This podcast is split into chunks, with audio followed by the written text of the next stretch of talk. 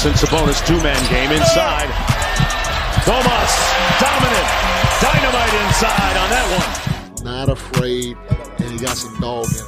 And the steal. They can tie it with a three. Murray, yes! A Murray miracle in the desert. Welcome back to another episode of the Kings Pulse podcast presented by the Kings Herald. My name is Brendan Nunez. And today, as always, I guess I get to say again now, got Chris Watkins on the show of Sactown Sports 1140. What's going on, Chris? How you doing, man? I'm doing well, man. I'm just coming off uh, watching that U.S. Wales game. Uh, we're recording here a couple hours after that ended, so yeah, you know, just uh, digesting that and uh, you know, trying to enjoy the few amount of victories I got this weekend. As as you know, I'm a Vikings fan as well, and that was not a fun Sunday. So, uh, very very rare instance where the Sacramento Kings are where I look for my joy uh, from a sporting perspective. Yeah, what does the world come to? Uh, watching you uh, witness the the Vikings get just dumpstered by the worst NFL team to ever exist in the Yeah. Cowboys was a hilarious experience. Um, as somebody that's also obviously very into sports, I know the feeling of watching your team get shit on and it just, Just ruins your day. Shat on, And I couldn't help but just keep fucking with you the whole the whole day. Um, it, it was pretty. It was funny for me. I understand why it was frustrating for you. Um, It- and then I can I can take like people jabbing me, but like on it is really just like the game itself that really fucking pisses me off. No, it makes sense. And then, uh, like you said, the World Cup started, and the U.S. men's team played today against Wales. Um, my question to you is: Am, am I a shitty American for for not even watching that already. game? I can I can already tell you you're not for watching the game, but yeah, you are a shitty American. Um, Fair enough. um, yeah, I mean, it. You know what? I would argue that it is the American thing to do. It probably is. Watch the soccer game. Oh, to No, not I guess yes, to not watch. Yeah, fair enough. You know, it's you know, it's it's a very American thing to be like, oh, did the World Cup start already? Oh, my bad. I I I, I meant to watch that. I was going to get around to that actually, but um, I just was literally doing anything else. I, I really don't have an excuse. Like, I guess I was doing my writing on the Pistons game, but I, I knew that this was today. I didn't know the time, but like yesterday, I was talking to one of the, uh, I, I was talking to people pregame, and they were like, "Barbosa's super hyped for the World Cup, of course, Brazilian right. blur."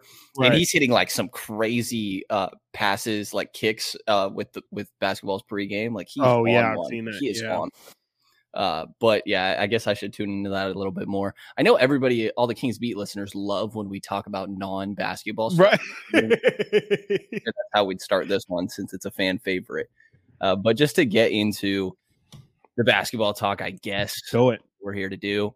The Kings won their sixth game in a row uh, last night, or not night, I guess it was a 3 p.m. game on Sunday against the Detroit Pistons.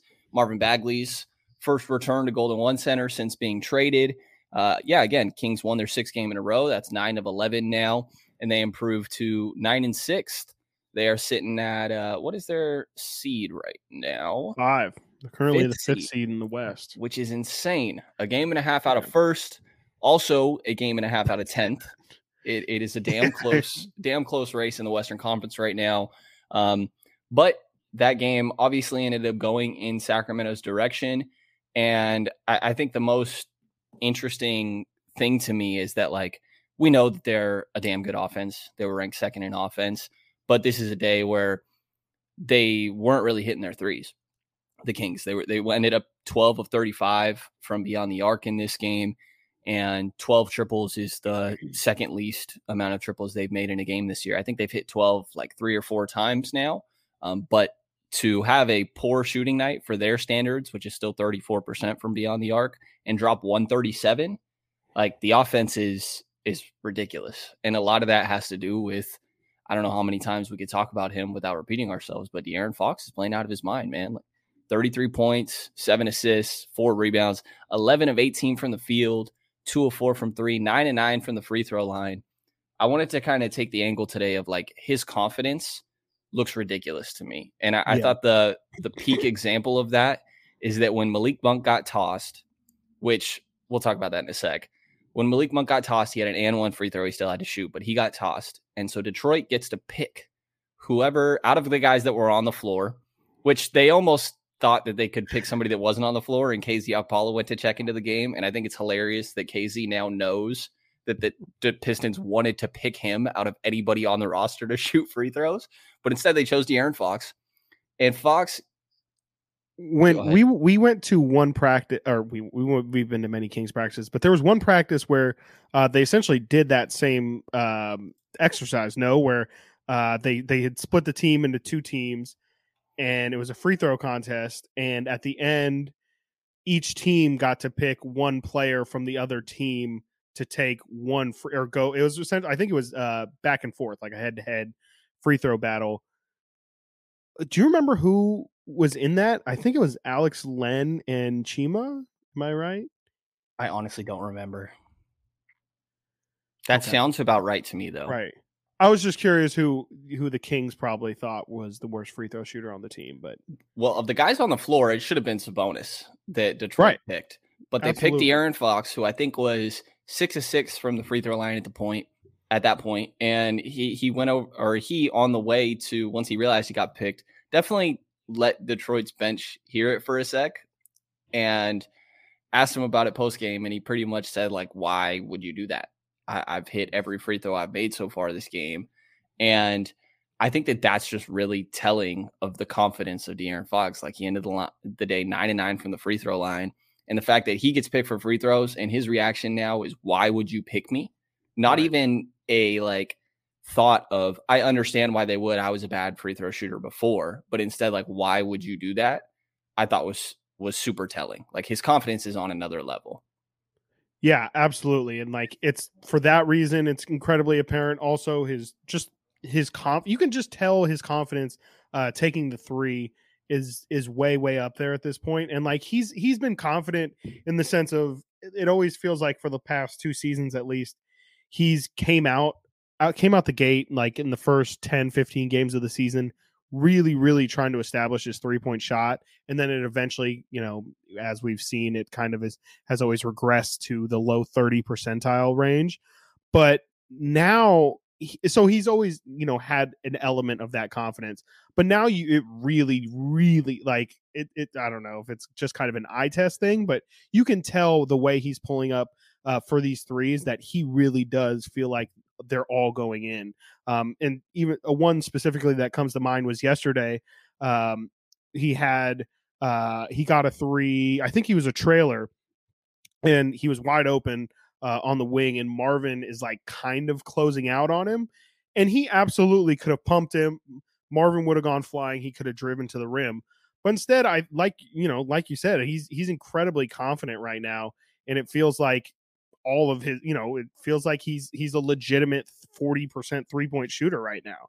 Um, which where is he hovering at at this exact moment? He's 38% uh from from 3 right now. Uh, and he from the line is 84%, which are which are both career highs. Um, and it feels like it, it's really legitimate and it's it's only going to get better as his career goes on. It feels like it is, man. I, I mean, I, I, got to talk to to Luke Loucks, assistant coach that worked right. a lot with De'Aaron throughout the course of this offseason on his jump shot. Um, I got to talk to him pregame yesterday, and at some point there will be an article out on that as I kind of piece that all together. But one of the big things that stood out was um, a lot of it being on shot selection, and that's what De'Aaron mentioned post game is that he's just kind of picking his spots. There was specifics to his form that they cleaned up, but it's really just his confidence being on another level and, and his shot selection. And for him to be averaging 25 points on 55% from the field, and then the numbers you mentioned 38% from three, 84% from the line, like this guy's on one right now. Um, he, he just won Western Conference Player of the Week. And ironically, Tyrese Halliburton won Eastern Conference Player of the Week. Both of their teams went 3 and 0. Both the Pistons and the Kings are 8 and 2 in their last 10 games which is just, or I'm sorry, both the uh, Pacers and the Kings mm-hmm. are eight and two in their last ten games, which is just hilariously ironic to me.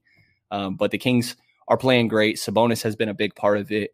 Uh, don't need to get too much into it, but there definitely uh, were some whistles yesterday that felt reminiscent of the beginning of the year when it mm-hmm. came to mm-hmm. Domas. Mm-hmm. Um, but real quick on on Malik getting tossed, the first tech is the really weird one to me that he got mm-hmm. because the second one I, I get why it frustrated people, Malik had, I, I think the play before De'Aaron got a steal and finished in transition. That might have been the Ivey one, the one where he had Ivey spinning in circles and then threw it down.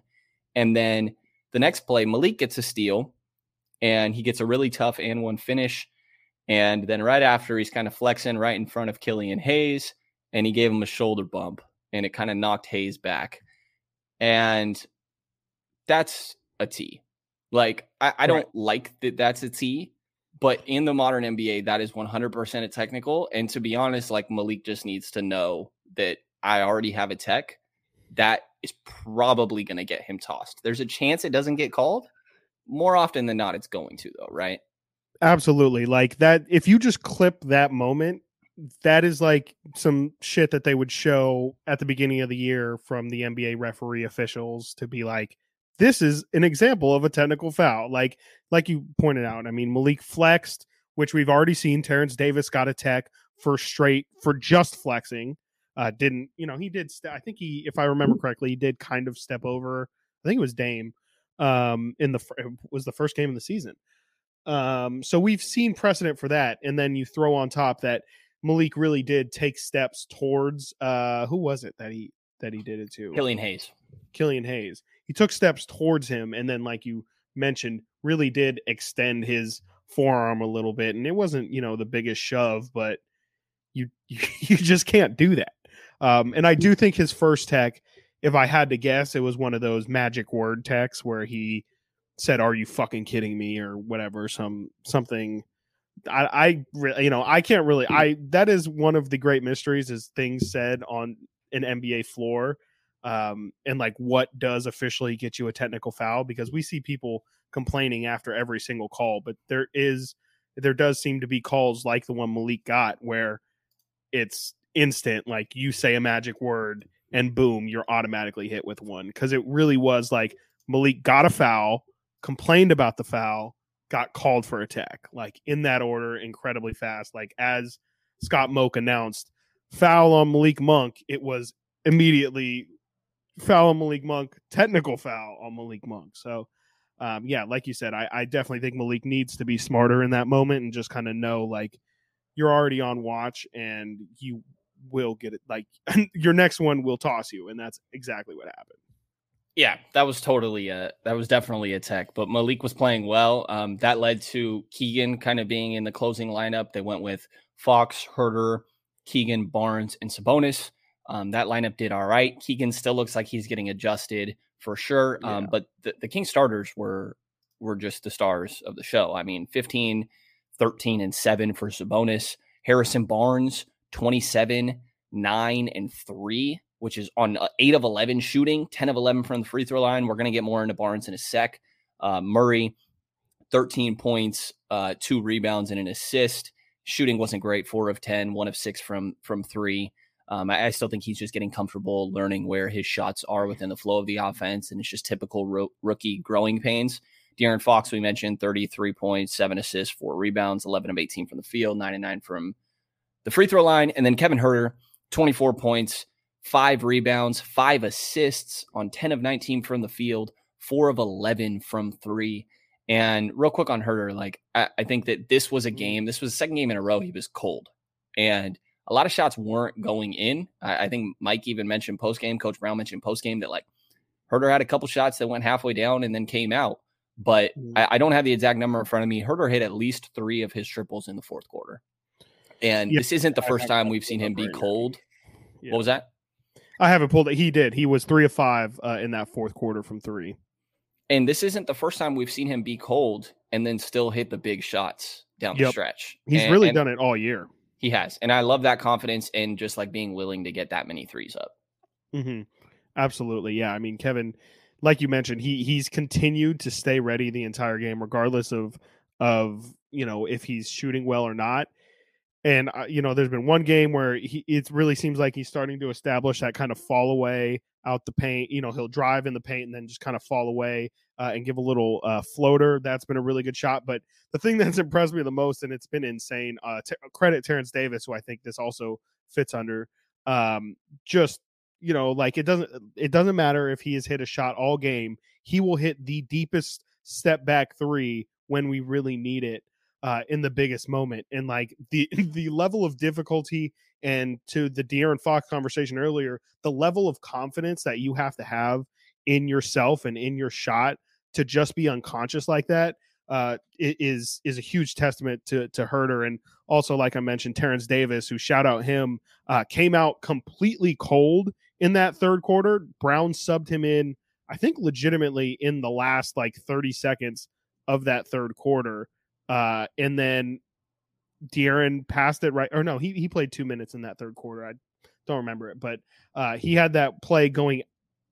I think it was a buzzer beater going into yeah. the fourth uh, where he he just came in, nailed a three, and it was uh, your your buddy Blake. He had just gotten to the game, and he was like, "How is that TD's first points of the game?" And you were like, "Because right. he literally just checked in."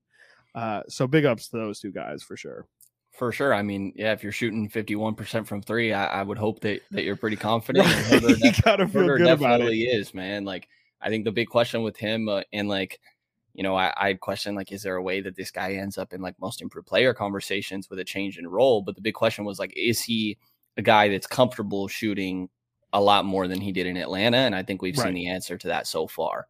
Um, Absolutely. So, so that's that's been great from Huerter. But on HB, man, a- HB obviously had a really tough start to the season. I said on on the Kings beat that I was worried he could be washed. I was worried he could be. I did not say he was, for what it's worth. Um, nobody will listen to me when I say that, but whatever. Right. I feel good about getting it out there. Um, but in these in this six game win streak, man, HB's been playing great. It, throughout the course of these six games, he's averaging 16.8 points, 6.3 rebounds, 2.1 2.7 assists, 1.2 steals on 61% from the field, 42% from three, just over three attempts per game, and 89% from the free throw line, just over six free throw attempts per game. Um, HB looks like the player that we expected again.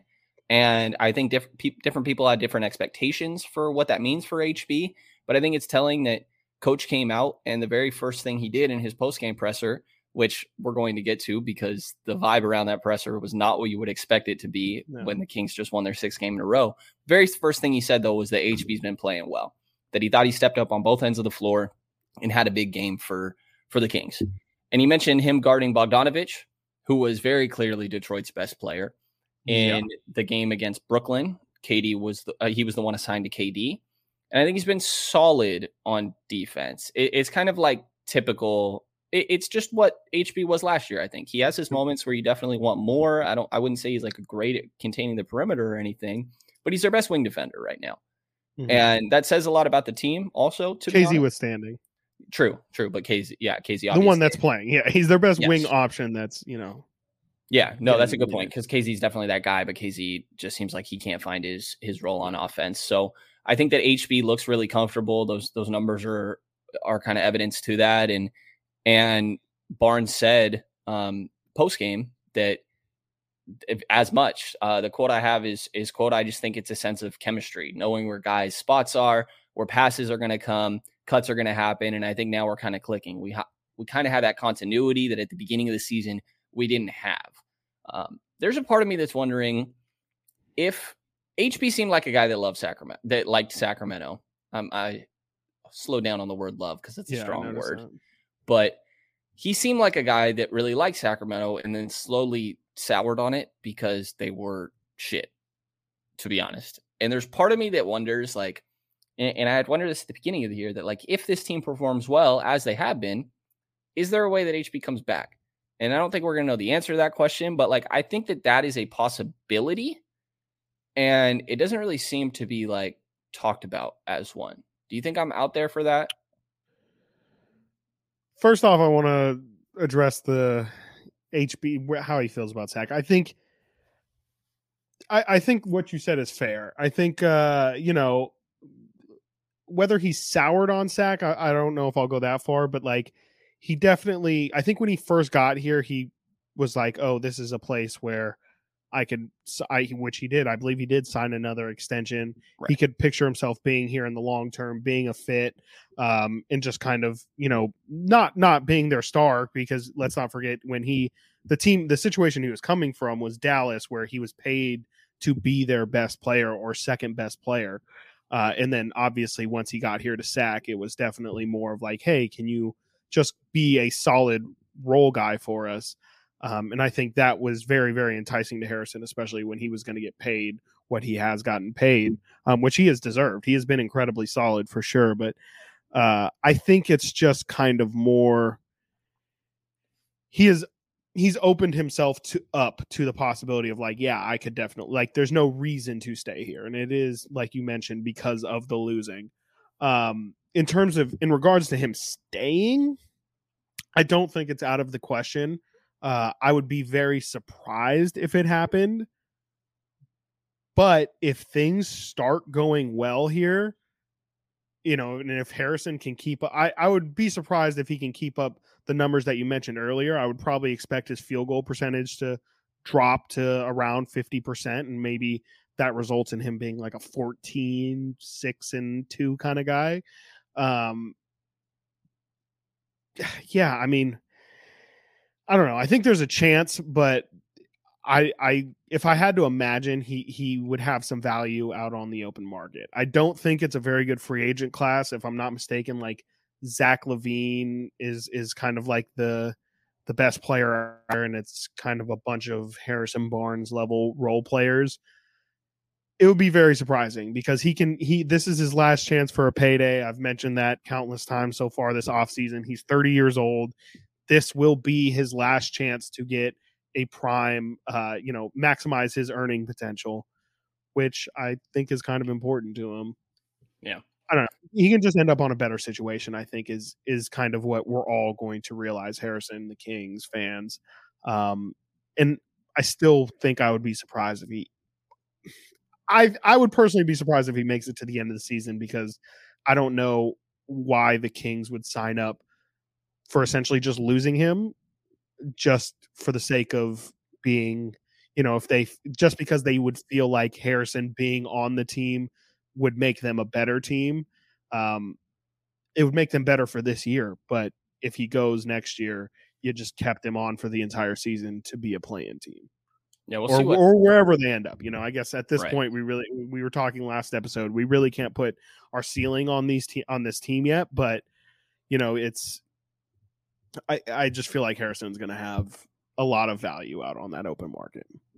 we'll see what ends up happening. And, and I don't mean to speculate on on his mental um, because we don't know, but it's kind of piecing the dots together that we've seen. Like he, he's talked like he, he like he likes the city of Sacramento. I don't think there's ever been anything with the city or anything. I'm just saying like from I, I do this often and maybe it's irresponsible of me, but I like just imagine the human aspect of being in that person's shoes. And I would be super frustrated with the amount of losing that had happened and the, the way that it happened since he's been here. And maybe there's an aspect of this thing turning around could change how he feels about potentially sticking around because I feel like it's been talked about as like it's inevitable that he leaves. And I'm with you. I think that's what I'm expecting but I don't think that it's like a hundred percent like it seems to be talked about sometimes. Um, but point being, I didn't, I didn't mean to get too deep into that. Point being is that HB is playing really well, and Mhm. I, I think that he's found he's found his comfort, and that's really important for this Kings team. He he's like the fourth guy more often than not. Um, but like we saw last night, he's he's has nights where he's capable of being the third guy, and I, I think it's good to to still see that. Um, I also totally glossed over. I I have these these clips that I've been meaning to play, uh, but totally glossed over. So that's my bad. And I just want to point out that when we talked about Kevin Huerter, this would have been the perfect time to do it. But to backtrack, I thought you were going to. I know I, I it slipped my mind, but during the the Brooklyn game, De'Aaron was mic'd up, and I think it was the NBA that put out a video. It might have been the Kings um, that put out a video of all his mic'd up moments, and the best moment by far was him talking about uh, Kevin Huerter, and Chris clipped it and and put it up, and I'm guaranteed to use this meme throughout the course of the year, and specifically this wording of stupid. So Yeah. here here's that clip. That boy Kev going stupid. going stupid. It is perfect. I love it. Um, it, it's just a fun clip. It just add to the collection of memes that we have for this King squad. Um, that boy Incredible. Kev going stupid. It is, it is Dope, great. It is so good. Uh, but yes, just randomly throwing that in there. I should have done it smoothly earlier, but I had to play that clip because it is one of my favorite things as of right now. Um, the other thing I want to talk about before we get into, because I, I, do think the most important thing is that coach was really disappointed. But before we yeah. get into that, Marvin Bagley's return. Marvin. We also had Dadley sitting courtside. Yeah. Um, very prominent. Very. He's a large man, so he's very hard to miss. And, and he's in Detroit on, blue. Like, yeah. Right. Right. Yeah. So I had tweeted out that I hope Bagley doesn't get booed. Um, because I he spent what you were expecting. Right. No, I and I I knew he would, but I was hoping it wouldn't be bad because when it comes down to it, my point of view was that he spent three and a half years in SAC. He got super injured. It's not his fault where he got picked. Um, and like, I don't know how much it's his fault that he's just like not that good. Like, maybe that's wrong of me uh, because it, it's on him to get better, but he's been super injured. Again, I, I was just kind of looking at the human aspect of this guy spent three and a half years on the team. Like, is there a chance that some people don't boo him like crazy? And that's just not what happened. But it absolutely makes sense why his dad talked a bunch right. of shit throughout the time that he was here. Bagley refused to check into a game at one point. Right. Um, and I forgot talked, about that. And he talked shit after he got to Detroit. Like I totally get it. But what was your reaction to the the um yeah, how the crowd treated Bagley? I mean, I knew it was going to happen. I knew it was going to be that bad. There was a zero percent chance that that was going to go well for him. Um, you know, it's it's not necessarily like you said. It's not that it's his fault. Um, it's just when you mention all of the bad moments, sure. Uh, what were the good moments? Like that's more some though. There's no, the like, Mo Wagner dunk, obviously, which we will all we will all forever yes. remember where we were when we saw Marvin you, Bagley you, and Mo Wagner's life. You specifically, fucker. You're always talking about someone having a Marvin Bagley moment, and it is it's hilarious because it adds to it's it's just yeah the fact that it's Marvin is like so perfect, right? Um, and it's like perfectly Kings. Uh, yeah, the 360 that, lob yeah. against San Antonio let's not forget, I'm fairly confident both of these two moments were his rookie year. Probably. And his rookie and year was good. His rookie, he was, people forget he's a first team All NBA rookie right. for that season. It was the first five picks of that draft were made up the the NBA uh, rookie first team rookie that year. He had a really good rookie year, and there was some promise, but from the get go, it was we wanted Luka it's also people have a tough time booing Vlade. They did at one point. Um, but it's it's where do you place your anger for for this right. situation? He's the only one who you can really place it in uh, on, and then you throw on the fact that his dad's an ass, and he a big problem too was Marvin was pretty childish about it. Like, let's not act like Marvin had nothing to do in this. You know, no, he could have shut all that shit down. Yeah, he was never. You know, I don't want to throw shade here, but he he never uh owned up to anything or apologized or you know even made mention of like hey that's my dad. He's going to do what he does. I fully support him. That's not how i feel at all. Or he at least and he might have made that comment once but uh it did not feel so. like he was very vocal about it. He did not go out of his way like he thought it was weird that he would get asked about it and he just I just think he didn't have the right attitude. Um, he was a, I mean, what is Marvin now? Like 22, 23? Yeah. He's still super young.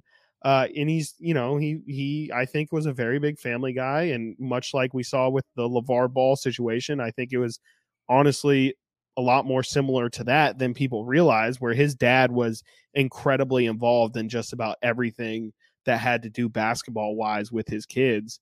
Um, and it was just a nasty situation. I, you know, we don't need to talk about it too much longer, but I, I, I completely expected it. And I do feel bad for him. I 100% feel bad for Marvin. I think I was telling you, uh, you and Frankie yesterday, like his dad is sitting courtside. His dad's an ass. His dad definitely knew that uh, this was coming. There's probably a reason why he decided to fly all the way to Sacramento uh, just to go sit courtside for this game. It was probably a bit for emotional support.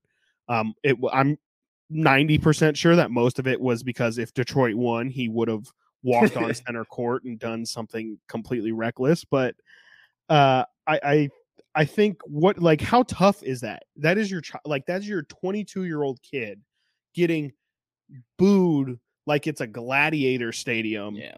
Every time and he touches the ball. Every time he touches the ball, you felt like, you know, it's one thing to playfully boo, and it was playful booze, but there was a bit of animosity in that. Like you could Oh, yeah. feel like it was a mob, not a mob. You know, I, you got to be, I got to be careful because people have decided to create actual mobs in these kind of situations. Not this exact, but um, you know, it's there was there was definitely some anger behind it, and that can't be a good feeling to For be sure. like, holy shit. Well, they set a new attendance record yesterday Yeah. 17,200 whatever people, all of them, or whatever, I'm sure it felt like all of them, were just berating your child. And, you know, that's viewing it from, from Dadley's situation, but imagine Marvin as well, who, you know, I'm sure he would like to have believed, kind of like you, that, oh, maybe, you know, I'm expecting to get booed, but will it really be everybody? and you know i'm sure he wasn't expecting every single time he touched the ball to just get berated it was tough and i'm sure from marvin's perspective that it was tough like it was he he he played okay for what it's worth uh yeah like, he, no he definitely I, I would say second ha- like initially you could tell he was Oh, caught yeah. up in the emotions of it all whether it be anger sadness i'm sure it was all i'm sure he it was mainly just adrenaline um you could tell he was definitely forcing it early and what in that first quarter uh he was now my computer's lagging of course. Uh he, he had definitely missed like three or four shots in that first quarter. Um and you know he i think towards the second half he definitely settled in um and kind of found his game but a big story for the game was foul trouble. He ended up with five fouls. He was not happy about that. You knew he really wanted to stay in this game uh fifth and, and was prove BS. some things. The fifth foul was pretty wild. Um but you know yeah it was it was a it- you know it it did make the night pretty fun i will say that. Like no one got hurt no one you know nothing the kings ended up winning. I think we can at the end of the day say that that was a really fun as a fan too i'm sure that was a very very fun game to go to. NFL Sunday Ticket is now on YouTube and YouTube TV, which means that it just got easier to be an NFL fan, even if you live far away. Like maybe you like the Bears, but you're hibernating in Panthers territory. But with NFL Sunday Ticket, your out of market team is never more than a short distance away, specifically the distance from you to your remote control. NFL Sunday Ticket, now on YouTube and YouTube TV. Go to youtube.com slash presale to get $50 off. Terms and embargoes apply. Offer ends 919. No refund. Subscription auto renews. 20th Century Studios presents Vacation Friends 2, now streaming only on Hulu. Look at us, all together again. We just wanted to give you guys a real honeymoon. Shots! Shots! Shots! Now streaming, He was just released from jail. Where can I get a drink around here? back on vacation This place is nice. It's drug lord nice. I'm sorry, drug lord nice? with more baggage. Ever since he showed up, he turned this relaxing vacation into total chaos. Who does that? Vacation Friends 2, rated R, now streaming only on Hulu. it totally was the bagley storyline was was definitely interesting it is let's not forget about the CoJo storyline either CoJo was true. cooking for a minute It's true, and the Rex Kalamian style uh, storyline, obviously defensive coordinator, former Right. defensive coordinator for the Kings. Ugh. Um, yeah, which former defensive coordinator says says something about the job he did, Right. by the way. Uh, but yeah, I thought the Bagley thing was interesting. It's funny. Um, funny's probably not the right word, but I can't think of a better one. I guess ironic that he hurt himself. Um, he had a little bit of a hand thing going on. No, funny's not the right word, but it- ironic is it it's just so like, fitting, definitely man. ironic. Like yeah I, it, we're watching Bagley. Like he had this really nice putback dunk, right? And you pointed this out. then right afterwards, he's running back up the floor, grabbing his hand like the whole time. And I hated how familiar it felt to watch Bagley just move around and like be clearly bothered by something. yeah And I, I just thought it was so ironic that that happened. Um, but I, I think the way to transition it back into the Kings is that like you saw what Sabonis did to him early Mm. the way that he was Yeah. just able to get wherever he wanted early. right Um, this is off ball fighting to get kind of post position. He could get wherever he wanted, And the Kings weren't very great at making an entry pass. And also, they're not trying to just like feed the post and then watch some guy post up. This is not how their offense works. But I think that like you see the clear difference in physicality that this Kings team has compared to teams of previous years. And Marvin Bagley is kind of the guy I'm using as that example. But the physicality of this team is just night and day. And I, I think that that's been a, a really big thing for them in their recent success. But defensively, they were pretty damn bad this game. Um, they gave up 129 points to a team that had a 3 and 14 record coming in. That was without Cade Cunningham, without Saddiq Bey, without Isaiah Stewart. I believe all three of those guys are starters, um, or maybe fringe starters that they were kind of playing with with different lineups throughout the course of the year. But it was uh, right. The Kings have their their hot guys, which is hilarious wording if you don't understand yeah, the context, by the way. Uh, um, but they have their guys that they specifically do not want to let shoot threes, and then the other guys that they're not closing out as hard on, um, but they are still obviously not trying to give up threes. Like they're really bad at protecting the rim, and I think that's just going to be a thing with this Kings team. So they're making sure to not give up open threes. But what happened in this game was the guys that aren't your typical good three point shooters were lighting them up. Um, Bogdanovic is a good three point shooter, but Jaden Ivey, four of four from three. Killian Hayes, two of three. Kevin Knox, three of five. Cory Joseph, two of three. And they end up 15 of 29 from beyond the arc at the at the time. Um, and I, I want to run through. I probably should have pulled the clip so you could hear Mike Brown's disappointment, but I have the quote here that I'll read through of him in post game because he, he really wasn't happy with this game, uh, specifically on the defensive end. It was just unacceptable, and there's no two ways about it. And the quote I have from from coaches, um, quote: "We gave up middle, and we're a no middle team. We got blown by. We didn't come help like we're supposed to from the weak side when guys did drive the basketball. We didn't communicate." There were a couple of breakdowns where we had three guys around the ball, and somehow, some way, nobody picks up the ball, and the guy goes and scores a layup.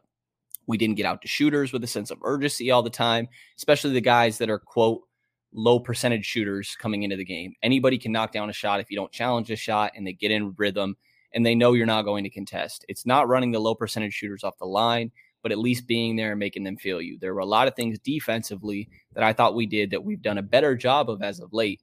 And I thought we trended in the right direction, but maybe this was one of those times where we took a couple steps backward tonight defensively. Hopefully, we can start moving forward again on that side of the ball. Uh, what what is your reaction when the Kings just won their sixth game in a row, nine out of eleven, and coach comes out feeling kind of pissed off with their performance? I like it because it's he's not wrong. Like there nothing about what he said is wrong. And I agreed with him after the San Antonio game when he did the same thing. When when he said, I mean, he, he wasn't as critical, I think, as he as he was in the Detroit game. But um, you know, I think they're not, you know, he's not afraid to say like in the San Antonio game, yeah, the results might have been there, but I didn't it, I think he even said it last night. It's not about wins and losses sometimes. It's about the the how how we got there.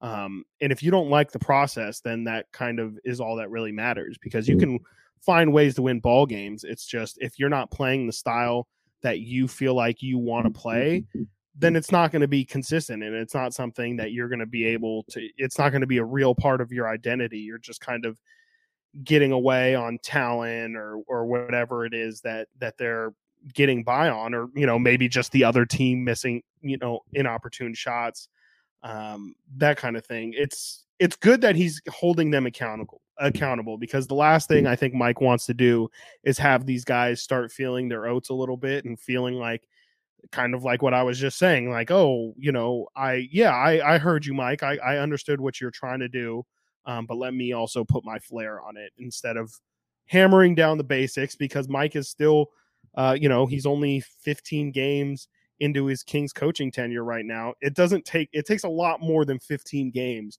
to establish the team that you want to be. Uh, so he's still trying to instill those kind of things and make sure that these guys you know, yeah, they they should feel good about themselves for for toughing through six games and getting getting on this win streak, but that doesn't mean that we're doing everything that we're supposed to be doing. And you know, that's just that's it's honestly just exactly what you would expect a coach to to feel like. You would hope that your coach isn't satisfied with just getting victories. He is really really concerned with the process and it's you know that that is mike brown to a t is being incredibly uh focused on the the nitty gritty stuff that you can always tighten up where he even had I, if i'm not mistaken even in the brooklyn game where they w- score 153 and win by 30 points he still was like no there's some things that we can definitely tighten up on and he's he's completely correct there's always something that you can get better at I think it's a great mindset to have. And I, like you, totally understand where he's coming from. I mean, you can't give up 129 to the Pistons. Uh, Like Right. you just really can't. And he he also acknowledged obviously their their offense was great. I think he said the sky's the limit, you know, and and he's been surprised at how quickly they've clicked on that end. But you can't rely on dropping 130 plus to win a game. It's just not sustainable in the NBA. I keep thinking about the 2020 21 Hawks, second in offensive rating, but 26th in defensive rating. They won 43 games and then won the play in and got knocked in the first round 4 1 uh, to Miami. Like, I understand that's a good outcome for this Kings team, but I think that we didn't expect this level of offense. And if they can clean up the defense, that the ceiling could be even higher than that, uh, which is kind of something we talked about a lot on the last episode. But I mean, how Right. much do you think they can clean up the defense? Because, like I said earlier, like I, I don't think that there's any way this team becomes a good rim protecting team. Like, Yeah. what is the ceiling for this team on defense? The more and more I think about it, and the more that they allow the Spurs and the Pistons and you know these really bad offensive teams to to continue to put up numbers Lakers. against them, the yeah, the Lakers, um, the Clippers, honestly, uh, the more the worse I feel about the potential of the defense. Like you said, I don't I don't think that the rim protection is going to get solved anytime soon. They're allowing um, near the top of the league, if I'm not mistaken, in in uh, at the rim uh, field goal percentage, which is incredibly tough because I do think that they, especially we saw against Detroit the other day, it felt like Jalen Duren was just killing them on the glass.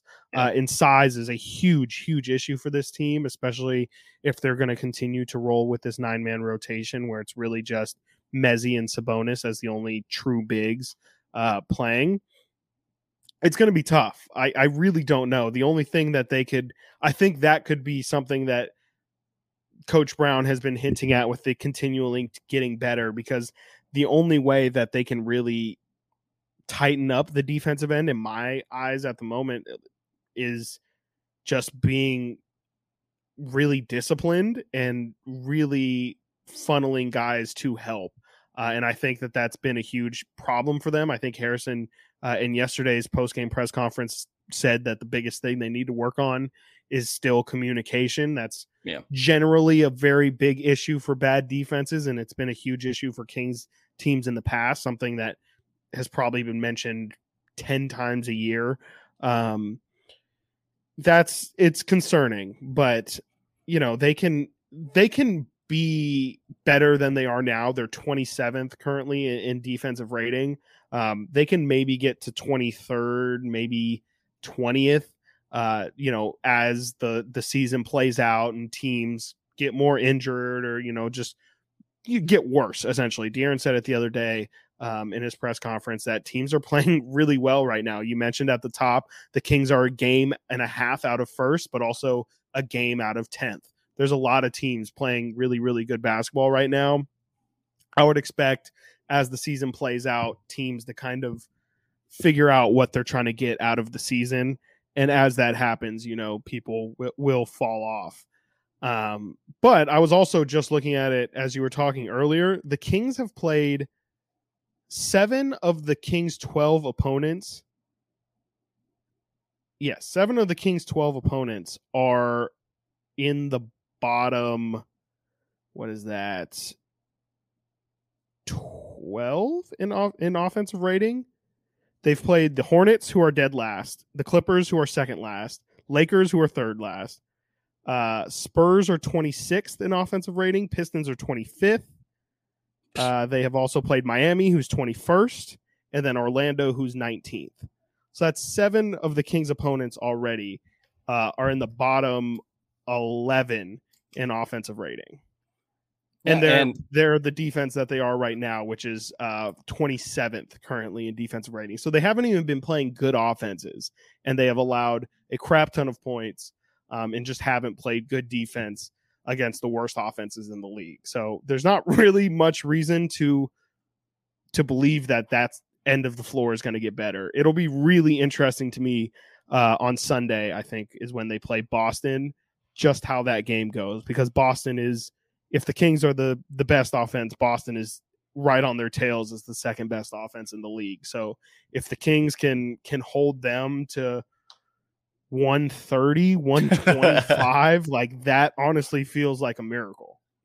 Yeah, we'll have to see if if it, they can survive in that sort of game with just Right. putting up offensive numbers, or if the defense is going to be better. I think this whole road trip is going to be really telling, specifically for their defense. Like Memphis, Boston, or Memphis, Atlanta, Boston, and Phoenix. This is all really good batch of teams. They could go one and three, and I don't even know that I'd be that disappointed. They go Right. two and two, and I'd feel really good. So we'll see what ends up happening. Um, disappointing, somehow a disappointing win, I guess, but a win is a win, and I think that's the most important thing. They came out with a win. At the end of the day, the the Kings won.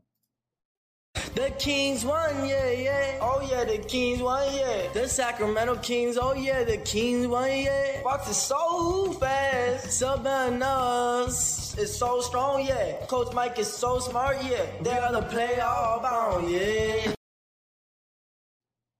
Just a little island boys. Chris, you did uh Mm. on your on your Kings Weekly I did. eleven forty Sactown Sports eleven forty uh, Kings Weekly radio show every Saturday eleven to noon. Every Saturday from 11 to noon.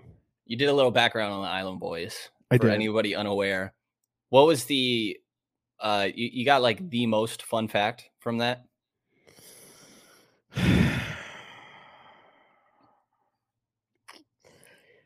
No, there wasn't really many like there wasn't really many facts behind them. There's really not much to them. They're just Their names were Uh, pretty great. One of yeah, the, the, the one that Kodiak included the Red Soldier Boy. Yeah. and uh Fly Soldier is their names. They're brothers. They're 20, which kind of surprised me. Um I mean, yeah, they're they're they're pretty simple guys. They're just I they they've been arrested multiple times, which I Mm. guess I was kind of surprised by because I feel like I don't know, they gave off the vibe of like people who want to be about that life, but probably aren't actually about that life. It seems like they might be about that life. But apparently they so, they, right. they owe their manager 150k or something. 150K. which 150K. is wild. And that's how we got the cameo. It is. That- It literally is. Like the the bro, they charge a hundred and eighty. That might be the the funnest fact. They charge a hundred and eighty dollars per cameo. That was an eighteen second video. It was ten dollars a second. Is that right? yes, ten dollars a second for that video. And shout out That's to the uh the small ball pod who Yes. ate that bill for for the Right. sake of all of us Right. for some amazing content. I I would say worth. Hopefully they feel the same. I would never pay that, but you know, Never. I, I love that they did. I love that I they did. it. Yeah, I Um, appreciate it. I think there's and- three and- of them, so maybe they split it 60 there? 60 60. There's a third one? so. No, there's three. There's Oh, three yes, guys in the yes, podcast. yes, yes. I thought you meant three island boys. Got you, got you. Um, Third island boy. He's on his own island. right, right. You're a dumbass. Um, is, is there any final thoughts on the Kings before we move to our overtime segment? Um. Yeah, I mean, we kind of asked. You mentioned a little bit earlier there. What do you expect to? uh I asked you this on Kings Weekly as well, but like, what do you expect to see from from this little road trip right here that they have going on with uh, at Memphis, at Atlanta, at Boston? Uh, no, no Ja or Bane in this Memphis game coming up, or, or possibly Triple J as well. Have him on my fantasy Damn. team. He's uh he's just dealing with uh, coming back from injury. Yeah, I think it's a good test, man. I mean, you mentioned like the offenses that they've gone up against so far are are not exactly uh, the best of the league. Is is kind of saying the least there. So I, I think it's just like how good is this Kings team? Because right now I'm like, okay, this team is for sure a play-in team, and I don't know how much higher than that we're talking. Like last episode, we spent a good chunk of it talking about like, do we need to reevaluate this ceiling? Right. And I was kind of in the moment saying yes. And I think you were a little more skeptical, understandably so. But I think that this road trip will kind of give us a better idea, at least for myself, of like, has this ceiling changed based on what we've seen so far? Because they're playing really damn good teams. Yeah, and they're. I mean, will the offense keep up as well? I mean, they're they're putting up crazy numbers, but saying that they continue to shoot well above fifty percent in just about all of these games. Uh, so you know, it's it, it it's been different guys, different nights too, which has been. Uh, another huge testament to how good their offense is that they're managing to stay it's it's always going to be somebody's night it feels like uh, and so that the fact that they've been able to to stay hyper efficient while also getting multiple guys involved is uh is a good sign but can can that continue also you know see. eventually i always hate to bring this up but like i think i mentioned it last week injuries are going to happen like they just are sabonis is going to miss a four game stretch hope hopefully it's no more than that fox is has already missed a game, but he might, mi- you know, he's had a lot of uh, injuries in the past. The most games he's ever played in a season, he did play 81 games in the uh, in his second season, but besides that, it's been 40, 51 games, 58 games, 59 games. He has not been able to put together full seasons here. So, uh, can you know their their guys step up when they really, really need to? Uh, that'll be the interesting thing for me. But especially when they've grown like i mean there was so much reliance on the starters that last game 34 minutes for Mhm. Sabonis, 36 for hb 35 for keegan 36 for de'aaron 38 for huerter uh, malik monk was the guy on the bench that played 19 and then but he would have played getting more if he didn't get tossed, right. right? he would have played but then after that like the bench wasn't doing it last night trey lyles 10 minutes Met- metu 14 and Right. yeah metu's been metu wasn't great last night He was not. Um, He was not I've, great. I've said enough about Metu, but it was kind of the same issues that I think we've seen before, specifically lack of rim protection, giving up those Right. offensive rebounds with Duren. Um, I think a Oh lot of that happened when Metu was on the floor. Davion Mitchell um, was was okay, but only saw those 14 minutes. It was another night where he just played kind of when De'Aaron didn't. He played a little bit Mhm. alongside Fox, but not too much. Terrence Davis only saw those three minutes. So if somebody goes down, is the is there people on the bench that can walk into more minutes outside of Malik Monk? Because I think we know the answer for him. But after that, can any of these guys play substantial minutes? I think is kind of TBD, and that that's something that'll that'll be answered down the line. Um, but yes, overtime segment today. And again, Let's anyone unfamiliar, bringing this back around. I used to do this, but getting back in the swing of it. Overtime segment is a, I was going to say non basketball related, but I guess this is still basketball related. But it, it's just whatever direction I, I want to take this that's not focused on the Kings. In today's, the idea was I was scrolling through TikTok and I saw one of the, uh, I saw one of the uh, LeBron lies memes because this is a this is a hilarious thing right now. I think La, La Fabrication is the name everybody's using. It's hilarious. Uh, La Cap, whatever you want to say. LeBron's lies are uh, a hot topic right now, and I wanted to ask you, what is your favorite LeBron bullshit moment? Anybody unaware? Okay, well, actually, we'll go through yours, and then we'll go through mine, and then we'll list some of the Yeah. others because there's a lot, Yeah. and they're hella funny. I'm going to name two specifically that that Okay. stick out. Um, one is the most recent one where he said he was bumping the Migo. The the reason why Oh, this all came up, he uh, was recently after a takeoff's passing uh, in his post game press conference was like wearing a suit and tie and all that. Uh, because I guess there's some po- famous picture of, of takeoff in the same suit. But a reporter asks him about it, and he's like, "Man, you can ask anyone in that in that Miami locker room. When I got there in 2010, man, they couldn't get me to turn it off. I was playing Migos 24/7 in there like I I knew they were going to be big all the way back then, yada yada yada. Um the Migos did not form as a group until 2013. I didn't know that. That that is hilarious. Yes. So that's kind of one of those where it's like you can maybe cut him some slack because he probably was bumping Migos in Miami and like maybe he got the time frames mixed up, but he was pretty clear that it was like his first year in Miami. What What's the Um, first Migos song you remember?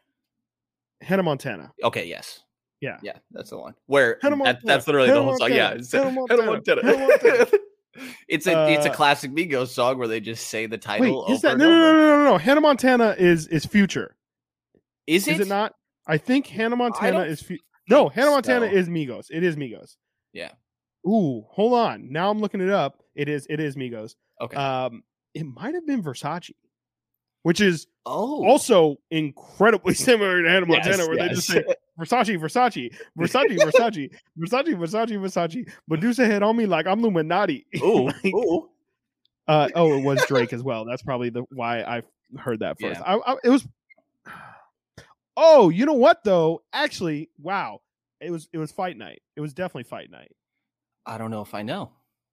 Hit him with the left, hit him with the right. I knocked the T out like fight night. I think so. Uh, The, the other two are definitely more familiar to me, but that is a great example of the Braun one, and I guess that's where this Yes. started. I didn't realize that that's why this started recently. It like re-sparked it. The Yes. the other one is uh is probably the most popular one, uh, and it is. Oh no, actually. oh, go ahead. Do you know about LeBron's books? Yes, they're so good, dude. So So not ask there's- the Godfather one question. the right? Godfather one. Um, there's also like someone asked him. Uh, he's reading like the life and times of. I don't think that's that's the title, but it's about. It's like an autobiography of Malcolm X. Yes. And someone asks him about that, and he's like, just like how strong he was, and like his words in the '60s, and it's still relevant today. Just like big like book report that I didn't read the book Right. or I read like two chapters of the book. Yeah, Yeah. that definite big energy. But yeah, there's there's the meme that LeBron does not get past the first page of a book because there are there is an alarming like an There are a alarming lot of pictures. like more than five pictures of LeBron being on the first page of a book. Like walking in, you know how they do the tunnel cam and Yeah. stuff like that, and people will take pictures. Which who reads while they car. walk? By the way, Exactly. Another point to he's probably not reading the book. He Right. just wants to be he's lacapping. He's just trying to be seen. Uh, he wants photos out there of him reading Alfred Hitchcock novels. Like I, I I don't understand. I think he just wants to maybe be viewed as like an intellectual, which I'm not saying he's not, but it's just a very weird way of of proving that, I guess is his intention. But those are definitely the two that that stick out the most to me. it's hilarious. So, uh, on on your topic of the books, I guess there's also the movie, right? He said before The Godfather was his Right. favorite movie, and one time he got asked um, from somebody that seemed like they were from overseas and didn't speak great yeah, English. I just saw asking this, yeah. him, yeah, um, what's your favorite line from The Godfather? He says he- see he gives him so much he's just like literally what is your favorite part of the Godfather? Pretty much. He's like, there's so many good parts. Like you could choose, you could choose. There's there's Right. so many. It's like, bro, you He's can't like- a single one. and like he diverts by making it he's like well each one is nine hours so there's Right. there's too there's I can't too many moments Yeah, too yeah. many and not even like there's too many uh, like a normal person oh there's too many like I've I've never seen The Godfather. I personally have never seen The Godfather. There's Right, I'm not one to talk about movies, They're way too never long. claimed it was right. you and I are definitely like the ones who do not watch movies, but I can at least like make some bullshit like, oh, there's you know each one of them's nine hours, bro. Like you know, there's of course the scene where where they close the door at the end of the movie, and like you're like, you know, that's that's leading into the next one, and uh, you know, you know, I just I love I just I, I love mafia in general. Boom. That's how you bullshit. Right. That's how you just sound more believable. Uh, there's that one really famous quote in the middle of of the first one that I don't want to say it because I don't want to butcher the quote, but you know what I'm Right, talking about. You know, like, right. he could have came up with such better bullshit than the, it's a really long movie. There's too many to Yeah, pick. You decide. You decide. yeah, like what the hell is that? That was hilarious. Um, not my favorite one that I have down Yeah. because I thought that you might pick it is the Kobe 81 point game where he says this is the this is the picture of the meme Yeah. that is going around Right. is a super young LeBron. I think he's got like a sweatsuit on or whatever. Yeah. Um, It's definitely like mid two thousands LeBron. yeah, yeah. Hairline on full display. uh, and he says like, yeah, I, I told I told my friends the the day of the game that I felt like he, Kobe was going to go for 70 today. He's like, I don't know why I said that, but I, I just I just felt it. And then he's like, and once he got to 70, I was like, well, shit, he might as well go for 80 now. And it's like, bro, you did not sit there the morning of and Right. predict that Kobe was about to drop 70. That is Right. cap for sure. My Right. favorite one though is this happened within the last couple years because he was on the Lakers. He got hit in the eye by Draymond in a game. Mhm. And then later that game, he hits a game winning three that was crazy, right? Mhm. And then in post game, he says that after Draymond hit him in the eye, he was seeing three of everything and that he was seeing three rims and that he just shot at the shot middle for the middle one. Yes, And I do remember that. Bro, he was not out there seeing three rims and shooting at the middle. That is so much bullshit. but it is prime LaFabrication. It is Right. great. It is hilarious. And I've loved these LeBron memes recently. Um, you know, I, he's probably going to say that he predicted Sacramento to end their playoff drought a couple Oh, years ago. 100%, He's like, I knew Mike Brown was going to go there. Once once once they signed Malik, I seen Malik I last knew, year. I, I see the work he put in. I said, they got Fox, they got Huerter, now they got Malik. That's a playoff team right there. I knew it before the year. I told Mike. I told Mike that. right, right.